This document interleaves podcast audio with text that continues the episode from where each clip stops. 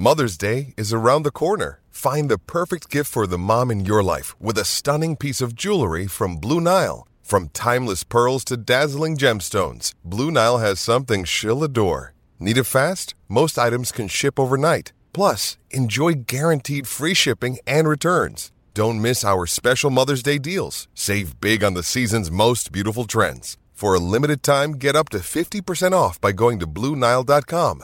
That's BlueNile.com. G'day, Mike Hussey here, but you can call me Mr. Supercoach. KFC Supercoach BBL is back and there's 25 grand up for grabs. So what are you waiting for? Play today at supercoach.com.au. T's and C's apply. New South Wales authorisation number TP slash 01005.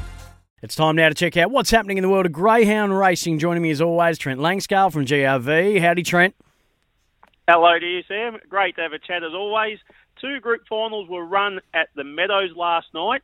Informed greyhounds are in action at Cranbourne this evening. Star Chasers will be racing at Sandown Park this Thursday night. Trent, most punters pretty stunned after the result of last night's Group 1 event at the Meadows.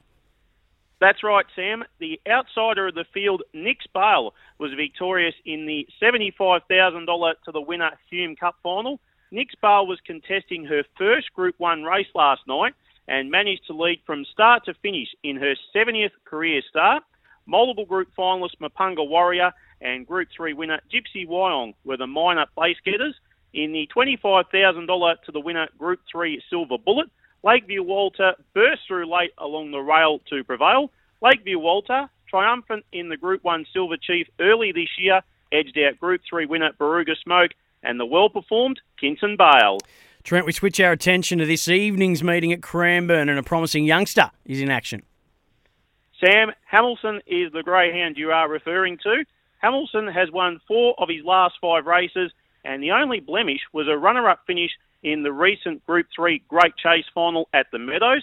Hamilton is the $1.60 tab favourite for race 8 at 8 minutes past 9 and is exiting from box 3. Apache Runner was highlighted last Tuesday night, Sam, and the former Tasmanian Greyhound secured his third win from four starts at Warragul. Apache Runner is the $1.95 favourite for race 10 at 9.49 and will be coming out of box 8.